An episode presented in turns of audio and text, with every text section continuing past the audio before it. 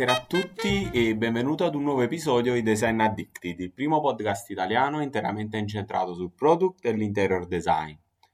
Oggi eh, siamo ad inizio marzo, ma questa era una puntata, un episodio che avevo pronto da un po' e volevo fare ad inizio anno, ovvero volevo fare una ricapitolazione su tutto quanto successo nel design nel 2020, eh, un po' ripercorrendo un po' ovviamente gli avvenimenti eh, che sono accaduti e soprattutto tendenze, premi, eh, muovermi un po' in questo mondo a 360 gradi per ricostruire insieme eh, quello che è accaduto. Eh, la facciamo solo ora a marzo perché come avete visto fortunatamente abbiamo avuto tanti episodi che si sono concentrati ad inizio anno con tante realtà di design che abbiamo potuto intervistare e quindi ho preferito spostarlo in un momento di maggiore tranquillità. Però chiaramente eh, sono dinamiche così eh, ampie che comunque non hanno una data di scadenza, quindi sono sicuro che le troverete interessanti anche oggi perché molto di quello di cui parleremo è attualissimo e non si è andato ancora a, diciamo, a sopire. Eh, partirei chiaramente dall'evento, ovvero il non evento eh, del Salone del Mobile 2020, perché dopo quasi 50 anni abbiamo avuto un anno eh, senza Salone del Mobile. È stato qualcosa di eh, inaspettato, infatti tutte le aziende, tutti i brand e anche l'organizzazione del salone stesso erano ampiamente in moto, se non oramai definite, perché come tutti sappiamo si è avuto questo blocco per l'Italia, do, diciamo dovuto al Covid, il 9 marzo e il salone era previsto come sempre per metà aprile. Eh, da lì eh, si sono chiaramente all'inizio rincorse le notizie, sembrava una cosa implausibile che saltasse, è stato prima spostato a giugno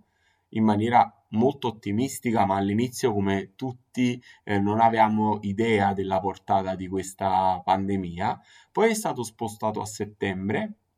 e arrivati a settembre si è capito che non si sarebbe potuto svolgere. E quindi in realtà è stato poi spostato nel 2022 e vi dico la verità in maniera abbastanza lungimirante questa volta non è stato proposto a eh, aprile quindi il prossimo aprile il mese prossimo ma bensì eh, il prossimo settembre.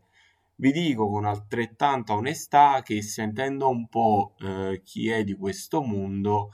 si ha l'impressione che nemmeno settembre sarà il momento per tornare al salone e probabilmente salterà anche nel 2021 e l'appuntamento reale, realistico per ritornare a Milano e quindi vivere quell'atmosfera particolarissima della settimana del design e del salone del mobile eh, sarà nel 2022, quindi aprile eh, 2022. Quello che c'è stato però è stato il fuorisalone. Il fuorisalone ha comunque trovato nel 2020 una sua eh, data un suo momento eh, nel settembre, dal 28 settembre al 10 ottobre e eh, un po' sul fatto, eh, un po' viaggiando sul fatto che eh, nel periodo estivo i casi siano calati molto, si sono organizzati tanti eventi e tante persone sono potute anche spostare e per la prima volta abbiamo avuto la eh, sensazione che eh, soprattutto le agenzie, insieme ai brand che gestivano, hanno creato una serie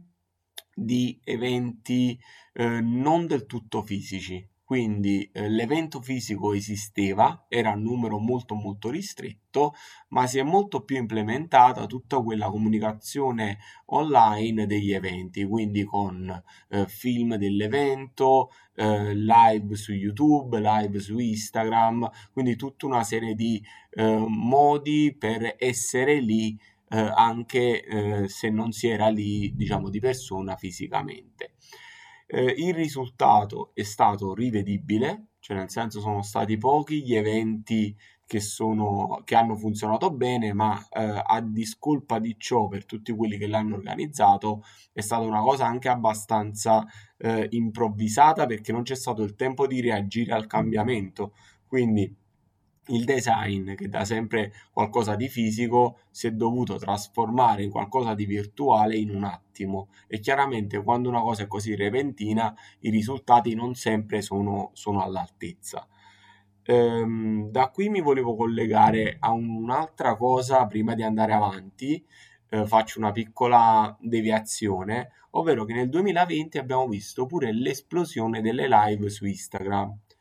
Eh, è stata un'esplosione che è nata principalmente durante il primo lockdown, infatti eh, tantissimi che lo hanno fatto nei mesi di marzo-aprile 2020 poi non lo hanno ripetuto nella parte restante dell'anno, tornando un po' sui loro passi. Eh, e questo è stato un momento in cui abbiamo visto delle cose bellissime e delle cose bruttissime. Mi spiego meglio. Da un punto di vista, diciamo, di bello è stato che eh, abbiamo sentito parlare eh, tantissimi designer, tantissimi eh, CEO di brand importanti da un punto di vista eh, molto personale e molto discorsivo. Noi solitamente siamo abituati a leggere delle interviste sulle riviste di settore piuttosto che eh, ascoltare delle piccole interviste, diciamo, televisive piuttosto che radiofoniche dove ovviamente devono condensare i concetti e soprattutto funzionano un po' da spot. Queste live hanno permesso invece di poter approfondire un po' le persone e soprattutto di capire pure un po' chi avevamo di fronte, perché chiaramente una persona può un po' bleffare per pochi minuti, ma se parla un'ora, dopo un'ora la sua natura, suo, la sua sensibilità, il suo gusto eh, vengono fuori. E, e, qui abbiamo visto tantissime, diciamo, di queste interviste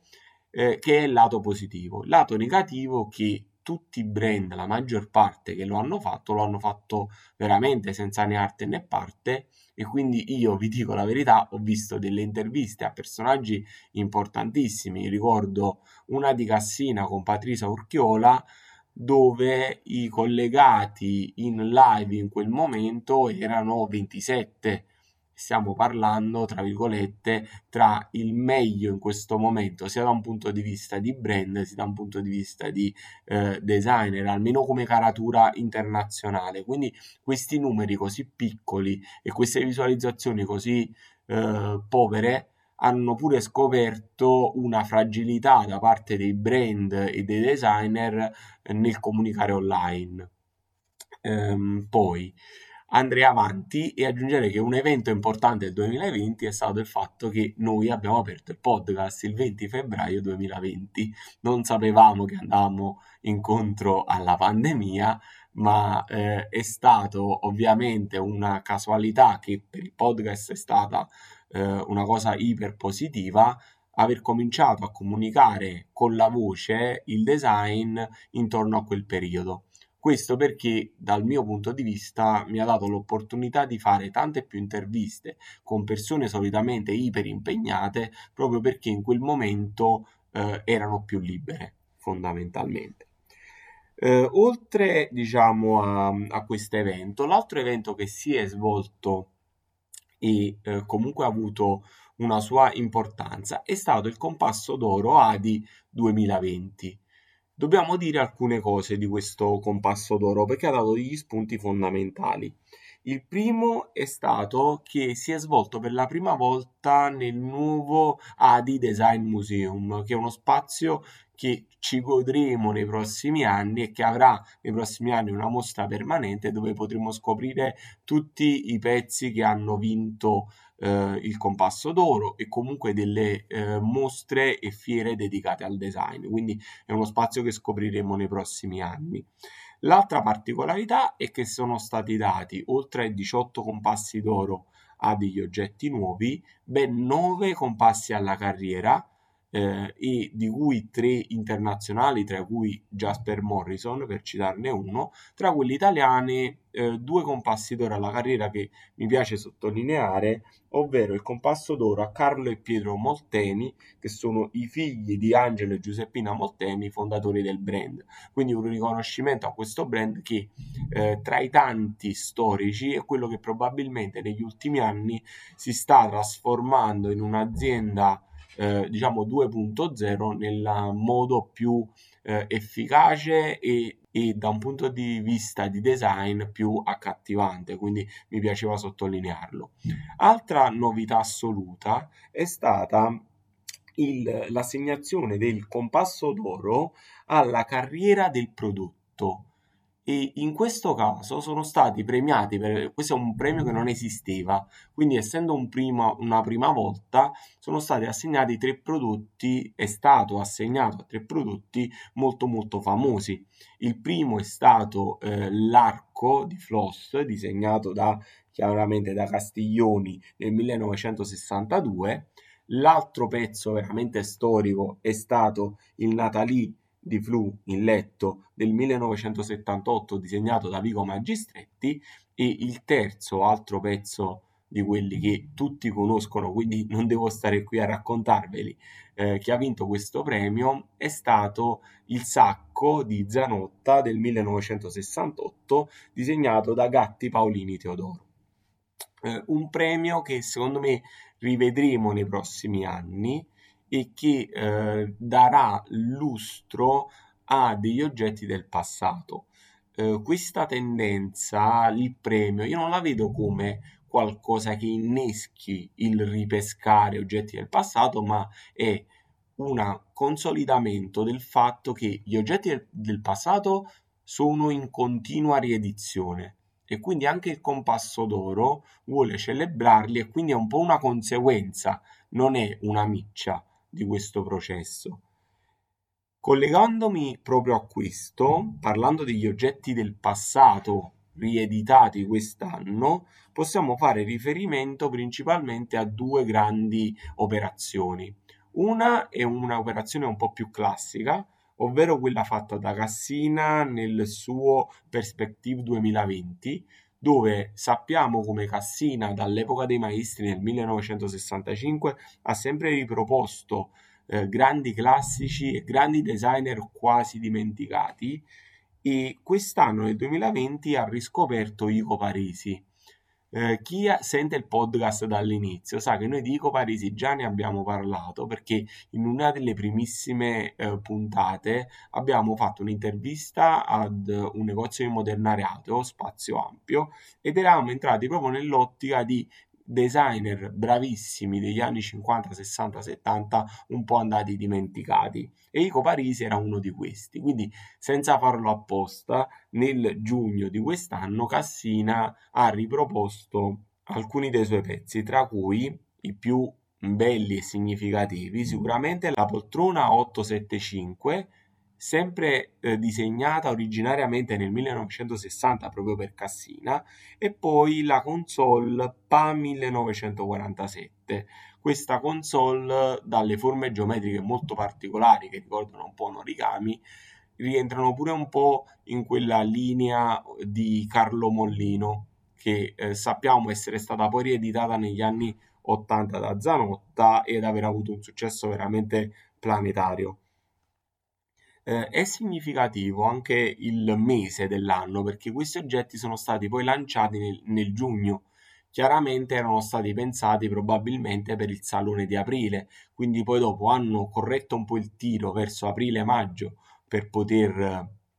diciamo, ri- rimettere insieme tutta la comunicazione che era chiaramente cambiata e poi li hanno lanciati nel momento in cui l'Italia andava a riaprire dopo il primo lockdown. Infatti, contestualmente, il 3 giugno del 2020 è stata eh, lanciata l'operazione eh, di riedizione da parte di eh, B&B Italia del Camaleonda eh, di Mario Bellini del 1970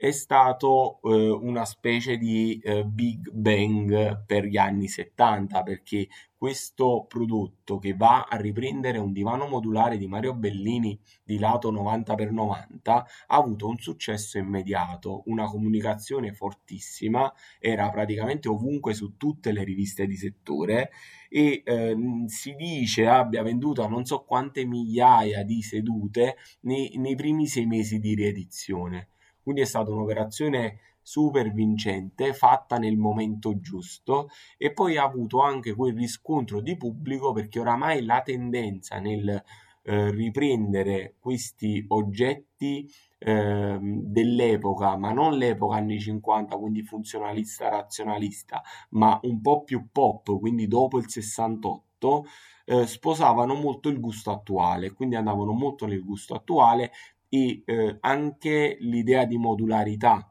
del, del prodotto era conforme. Tutto questo allineamento celeste ha portato questa veramente esplosione di questo pezzo che ora troviamo veramente ovunque, quasi ci annoia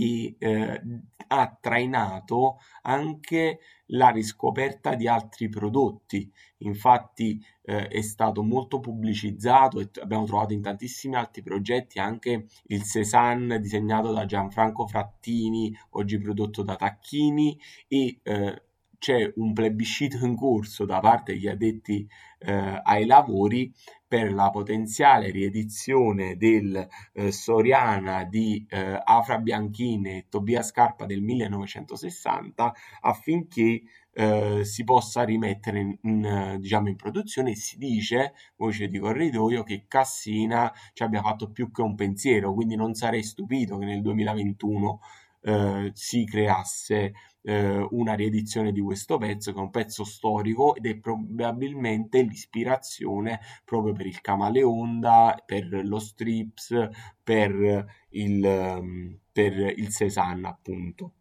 Quindi questi sono stati, diciamo, un po' i due oggetti che hanno un po' mosso il mercato dell'arredo e dell'imbottito principalmente nel,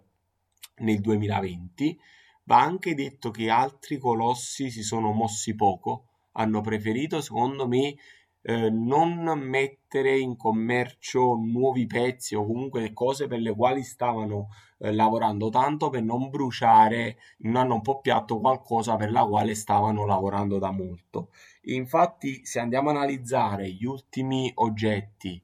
eh, diciamo, novità di aziende importantissime quali Molteni, Poliform, eh, Poltrona Frau, notiamo eh, pochissimi inserimenti. Eh, secondo me hanno tenuto, hanno in serbo qualcosa per il 2000 o fine 2021 o 2022 perché hanno bisogno di un mercato che li recepisca con forza. Quindi non hanno fatto lo stesso ragionamento di BB. BB si è trovata anche un po' sola da un punto di vista di novità sul mercato e quindi questo ancora una volta agevolato il camaleonda. Ehm, detto questo per quanto riguarda gli oggetti, abbiamo parlato un po' di imbottiti anche perché per il resto eh, non abbiamo avuto grandi eh, scossoni e eh, diciamo novità anche da un punto di vista di illuminazione, cucine o di materiali, insomma come cose non si è avuto granché di movimento eh, volevo eh, far notare pure una piccola tendenza che si sta avendo da un punto di vista proprio dell'interior design in questo caso, ovvero il 2020 ci ha portato a chiaramente tanto colore, ma anche lo sfruttamento delle nuance, cioè l'idea di avere una scalatura cromatica dello stesso colore da una tonalità più scura verso una tonalità più chiara. A ragione di ciò volevo eh, segnalare un progetto di Luca Nichetto per Whitman, eh, ovvero Land. Eh, è un sistema di vano componibile dove chiaramente si possono valutare vari colori, ma dove la proposta è proprio di avere una scalatura cromatica, per esempio nei toni del rosso scuro che tendano poi a rosa chiaro, a rosa cipria, insomma, che è una tendenza che terrei d'occhio perché eh, si sta imponendo questa idea del colore, ma non mixato, ma nel colore appunto scalato in, uh, in degradé uh, dal, dal, tono più scuro al tono più chiaro, non solo sull'oggetto singolo, ma anche in composizioni di oggetti, quindi tra il tono della parete, del, dell'imbottito, del tappeto, eventualmente diciamo delle, delle ceramiche di abbellimento piuttosto che dell'illuminazione. Eh, sto andando un po' velocemente, vi sto dicendo un sacco di eh, notizie tutte insieme perché non volevo fare questa puntata troppo lunga, anche perché quando poi registro da solo notate come do eh, una marea di informazioni tutte insieme, quindi eh, so che sono quelle puntate che magari uno potrebbe anche risentirsi o riprendere le parti più che gli interessano e risentire quel tipo di informazioni lì e mi volevo spostare eh, in due argomenti finali. Uno chiaramente il Covid, ovvero vorrei dare una panoramica di quelle che sono state eh, le indicazioni che una pandemia ha dato all'interior design e al product design e poi infine eh, volevo parlare di un report che è uscito a fine 2019 per quanto riguarda tutto quello che è il settore del design, quindi questi due macro argomenti. Partiamo dal Covid, ovvero chiaramente quando si è avuta l'epidemia sono subito partiti eh, tutti quelli che erano le speculazioni sul distanziamento, eh, elementi divisori tra, eh, tra pareti, eh, i ristoranti che dovevano tenere una determinata distanza, quindi abbiamo visto eh, i, gli elementi di plexiglass tra eh, i vari tavoli, addirittura abbiamo visto gli ombrelloni del mare col, con le gabbie di plexiglass intorno, cioè veramente cose fantasiose. E, e devo dire che chiaramente quando ci sono questi shock molto forti, i cambiamenti ci sono, però i cambiamenti poi dopo vengono assorbiti e si tramutano in idee magari più pratiche, più semplici. Faccio un esempio, tutta la parte della divisione degli ambienti conviviali, alla fine, per, per proprio per ammissione degli stessi eh, ristoratori piuttosto che albergatori, si è visto come chiaramente è un qualcosa di temporaneo e che non può essere, eh, diciamo, accettato. A, a, differenza di ciò, però, faccio un esempio, l'idea eh, di avere tavoli lunghi dove far mangiare molti commensali insieme, piuttosto che situazioni in sale, diciamo, refettorio di alberghi con strutture molto bloccate sono state rimesse in, diciamo, in discussione a vantaggio di situazioni più isolate per gli ospiti a prescindere dal covid. Quindi questa, questa tendenza un po' si è avuta. Un'altra cosa importante per esempio tutto quello che è lo studio delle superfici affinché siano antibatteriche e anti eh, che non trattengano appunto i virus quindi tutto che sia abbastanza sterilizzato tutta questa operazione sui materiali è un qualcosa che eh, è iniziata, è avvenuta e chiaramente ci aspettiamo nel futuro sarà uno di quei parametri con cui si valuteranno soprattutto nel mondo contract gli acquisti quindi da un punto di vista di tessuti, da un punto di vista di materassi, faccio un esempio, tutta una serie di, di circostanze. E l'altra, diciamo, cosa che possiamo dire dove il Covid ha influito e questa cosa probabilmente sarà eh, poi sperimentata praticamente è il non contatto, quindi tutta una serie di eh, accessori, eh, di eh, interruttori che non vadano più col contatto fisico, quindi premendo un pulsante, ma vadano a sfioro, quindi avvicinarsi. Ora, banalmente, questa cosa è sempre esistita. Se pensate in un treno quando vi lavate le mani, che c'è una fotocellula che vi legge le, diciamo, le, il, il volume delle mani, il vostro volume affinché parta l'acqua, allo stesso modo lo si è pensato, faccio un esempio, una cosa che è già stata applicata per quanto riguarda i bottoni dell'ascensore eh, negli alberghi. Quindi non bisogna stare lì a premere il pulsante dove chiaramente centinaia di persone poggeranno la mano, quindi il contatto eh, e il portarsi tra virgolette dietro un potenziale batterio o virus c'è attraverso appunto l'avvicinarsi al pulsante senza toccarlo e quindi eh, attivarlo in questo modo. Queste piccole accortenze chiaramente sono state eh, assorbite e vedremo che nei prossimi anni saranno sempre diciamo migliorate e le troveremo nella quotidianità, quindi lo daremo quasi per scontato. Un'altra cosa importante, che è l'altro vero macro argomento che ha aperto il Covid, è eh, legato allo smart working, quindi il lavoro da remoto. Il lavoro da remoto chiaramente ha portato a tutta una serie di analisi degli spazi interni, gli spazi privati e anche macroscopicamente della posizione dell'abitazione. Infatti c'è una tendenza chiara allo svuotamento dei grandi centri urbani, sia da un punto di vista degli uffici, sia da un, grande, da un punto di vista delle case. Quindi questo potrebbe portare sia delle cose molto positive, quindi chiaramente persone che fanno dei lavori eh, chiaramente da casa, potrebbero spostarsi in aree eh, meno urbanizzate e quindi avere superfici maggiori, un benessere diciamo di vita maggiore perché chiaramente magari sono in campagna e non sono in un condominio in 50 metri quadri al contempo eh, ci sarà una problematica da un punto di vista dei fitti per tutto quello che è soprattutto la parte office perché i grandi uffici andranno svuotandosi o almeno la maggior parte di loro non sarà occupato perennemente e, e questo comporterà problematiche a strutture diciamo urbanistiche che nascevano come conglomerati lavorativi pensiamo alla City di Londra, pensiamo alla City di Milano, cioè quindi che abbiano pure una certa difficoltà di riconversione. Eh, però questa è una tendenza chiara. L'altra tendenza chiara da un punto di vista di interior design è lo spostamento di una uh, workstation a tutti gli effetti all'interno delle case. Eh, questa cosa come l'abbiamo potuta vedere nel, nel, pratico? Le sedie da ufficio, per esempio, sono andate a ruba perché nessuno aveva a casa una sedia ergonomica dove poter trascorrere le otto ore lavorative e eh, anche nell'arredamento e nei progetti sono stati ripensati degli spazi per avere appunto una scrivania comoda, magari una postazione PC, soprattutto per chi fa dei dei lavori dove per esempio al doppio schermo, tutta una serie di, diciamo, di accorgimenti che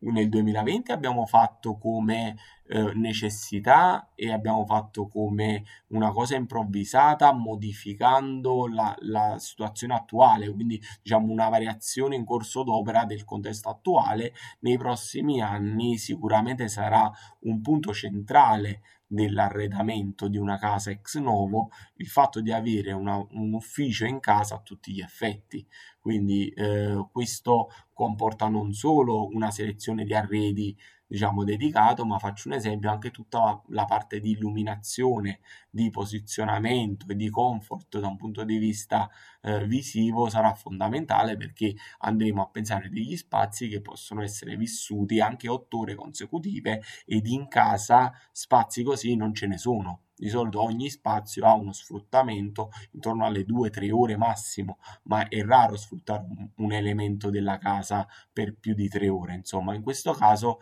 dobbiamo cambiare proprio l'approccio e quindi portare un po' di quelli che sono i, para- i paradigmi che abbiamo nello sviluppo di interior design per uffici all'interno degli spazi privati. E diciamo questa io la identificherei come il grande eh, cambiamento che ci ha dato il Covid da un punto di vista di interior design. Tutti gli altri, anche molto fantasiosi, secondo me andranno un po' a sparire. Volevo eh, completare con l'ultimo argomento. Questo è un argomento che prendo da un articolo che ho letto e è un argomento che fa vedere come eh, è strutturato il mondo del design eh, in Europa, e sia da un punto di vista degli attori partecipanti, sia da un punto di vista dei fatturati. Cominciamo a dire che l'Italia eh, continua ad avere un ruolo fondamentale nel design in Europa in quanto il 15% del totale delle imprese che fanno design o che sono collegate ad esso d'Europa sono in Italia e lo stesso fatturato, quindi il 15% del fatturato totale, ovvero circa 27 miliardi, quindi stiamo parlando di un comparto economico molto grande, viene anch'esso prodotto eh, in Italia, dove però non siamo più la prima potenza come lo siamo per addetti ai lavori d'Europa, ma siamo la terza. Questo è dovuto anche al fatto che noi abbiamo tantissime microimprese con fatturati sotto i 100.000 euro. Quindi chiaramente questo va a frammentare il mercato, va a creare quella qualità per la quale siamo famosi perché queste microimprese poi non sono altro che artigiani che hanno decine, centinaia di anni di esperienza come complessi e come distretti eh, da un punto di vista produttivo al contempo eh, non riusciamo bene a organizzare dei eh, con, conglomeratori eh, con, che mettono insieme più professionalità per poter emergere a livello internazionale da un punto di vista di fatturato. Eh, questa è una problematica che magari analizzeremo in un'altra volta, eh, però chiaramente quando si vanno a fare sfide su ampia scala, per quanto sia la qualità del prodotto, c'è bisogno di un'organizzazione da un punto di vista societario, manageriale e di comunicazione altrettanto ampia. Quindi non basta il prodotto, però diciamo che la nostra forza per ora e che tiene in piedi tutto il sistema Italia da un punto di vista del design appunto la qualità delle nostre eh, professionalità e la qualità del prodotto che poi ci esce dalle mani. Eh, l'altra cosa che volevo dire, che è un'altra analisi molto interessante, è per quanto riguarda il fatturato, ovvero eh, il design ha avuto nel decennio 2009-2018 un aumento del fatturato globale, stiamo parlando questa volta a livello mondo, di un più 40%, più 40% eh, che eh, però è così diviso ovvero noi abbiamo avuto in questo decennio un aumento esponenziale verso la Cina, dove addirittura è stato fatto un più 83%, quindi il mercato cinese è praticamente raddoppiato in 10 anni e abbiamo avuto un ulteriore più 50% verso il mercato statunitense, che è stato un altro mercato che è incrementato tantissimo. Eh, L'Europa è rimasta abbastanza ferma, ha perso un 5%, quindi è rimasta abbastanza stabile e quindi questa totalità ha portato a questo 40%. Va anche detto che però questa proiezione verticale si è bloccata nel 2019, quindi già prima del Covid, quindi questa è eh, una reazione eh, diciamo sostanziale del mercato in quanto abbiamo avuto nel 2019 a livello globale il design ha perso il 2%, quindi questo diciamo, ha comportato una, eh, un, un, momento di stallo, cioè ci siamo un attimo fermati, anche perché quelli che si sono fermati sono stati soprattutto i mercati esteri, ovvero la Cina. La Cina, che aveva avuto quell'incremento così enorme, ha cominciato a rallentare per una serie di motivazioni, ci sono stati dei dazi, ci sono state delle politiche restrittive da un punto di vista del governo cinese verso le aziende estere che importavano andando a prediligere l'ampliamento e lo sviluppo del design interno e quindi queste dinamiche hanno portato a questa forma di contrazione. Non sono usciti ancora i dati del 2020 che eh, non dovrebbero essere male perché chiaramente avremo una perdita, ma non sarà una perdita comparabile agli altri distretti industriali che hanno perso tanto di più, anche perché la pandemia in qualche modo ha riportato al centro delle nostre vite la casa, quindi lo stare in casa, lo vivere, vivere qualitativamente i propri spazi, quindi non ci aspettiamo dei crolli verticali, eh, ma ci aspettiamo proprio sulla base del 2019 quindi un, un, anno assolutamente sano, senza alcun tipo di evento eccezionale, che nei prossimi anni questo ampliamento di mercato andrà a eh, fermarsi e quindi le aziende dovranno ricalibrarsi. Fondamentalmente non potranno più fare delle proiezioni di crescita molto forte, quindi dovranno avere più uno sviluppo qualitativo che quantitativo probabilmente. A ragione di ciò, per concludere questa puntata, spero di non avervi annoiato, eh, parliamo un attimo di e-commerce perché abbiamo anche qualche dato dell'e-commerce eh, negli ultimi anni. Qui più che altro abbiamo una proiezione, in quanto nel 2019, quindi sempre dove ci siamo potuti fermare a livello di analisi, abbiamo avuto che l'e-commerce pesava sulla vendita del design, sul totale del fatturato, il 13% e la proiezione che viene fatta dagli analisti è di avere questo 13% che incrementerà nel 2023 fino al 20% per poi arrivare nel 2027 ad un 40% del fatturato totale.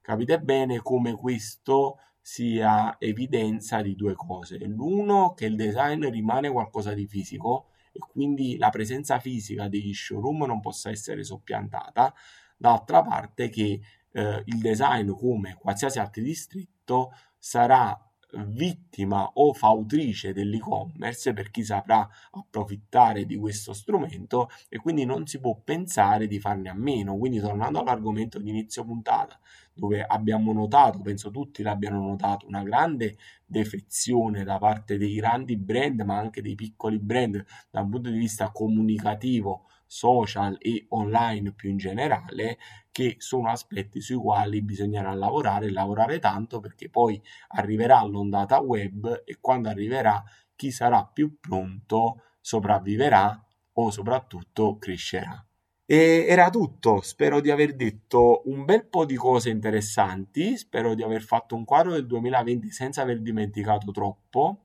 e, e spero sia risultato interessante. Quindi eh, cercheremo di farlo ogni anno. Io lo sapete, penso, spero e penso sempre che questa esperienza e questo progetto possa andare avanti tanti anni, di modo che magari ogni anno risentendo diciamo il sunto dell'anno prima possiamo poi vedere se quello che avevamo ipotizzato era giusto e come sono cambiate le cose e sperando che le cose vadano sempre meglio per tutti e che prima di tutto usciamo da questo casino della, della pandemia. Io vi saluto, chiudiamo qui questo episodio di Design Addicted. Eh, io sono sempre Salvatore Varriale, non ve lo ripeto sempre, però chiaramente lo trovate scritto un po' ovunque. E vi ripeto sempre che se volete potete seguire la nostra pagina Instagram dove troverete tutti i contenuti legati a ogni singolo episodio. E per esempio per questa puntata andremo a mettere un po' eh, di statistiche per la parte finale, andremo a mettere qualche oggetto che ha vinto appunto il compasso d'oro alla carriera del prodotto, andremo a fare qualche analisi sul futuro salone del mobile, quindi ogni settimana troverete un po' di approfondimenti eh, legati all'episodio, legati al design e alla storia e all'attualità di questo mondo. Vi ringrazio ancora e ci sentiamo domenica prossima come sempre.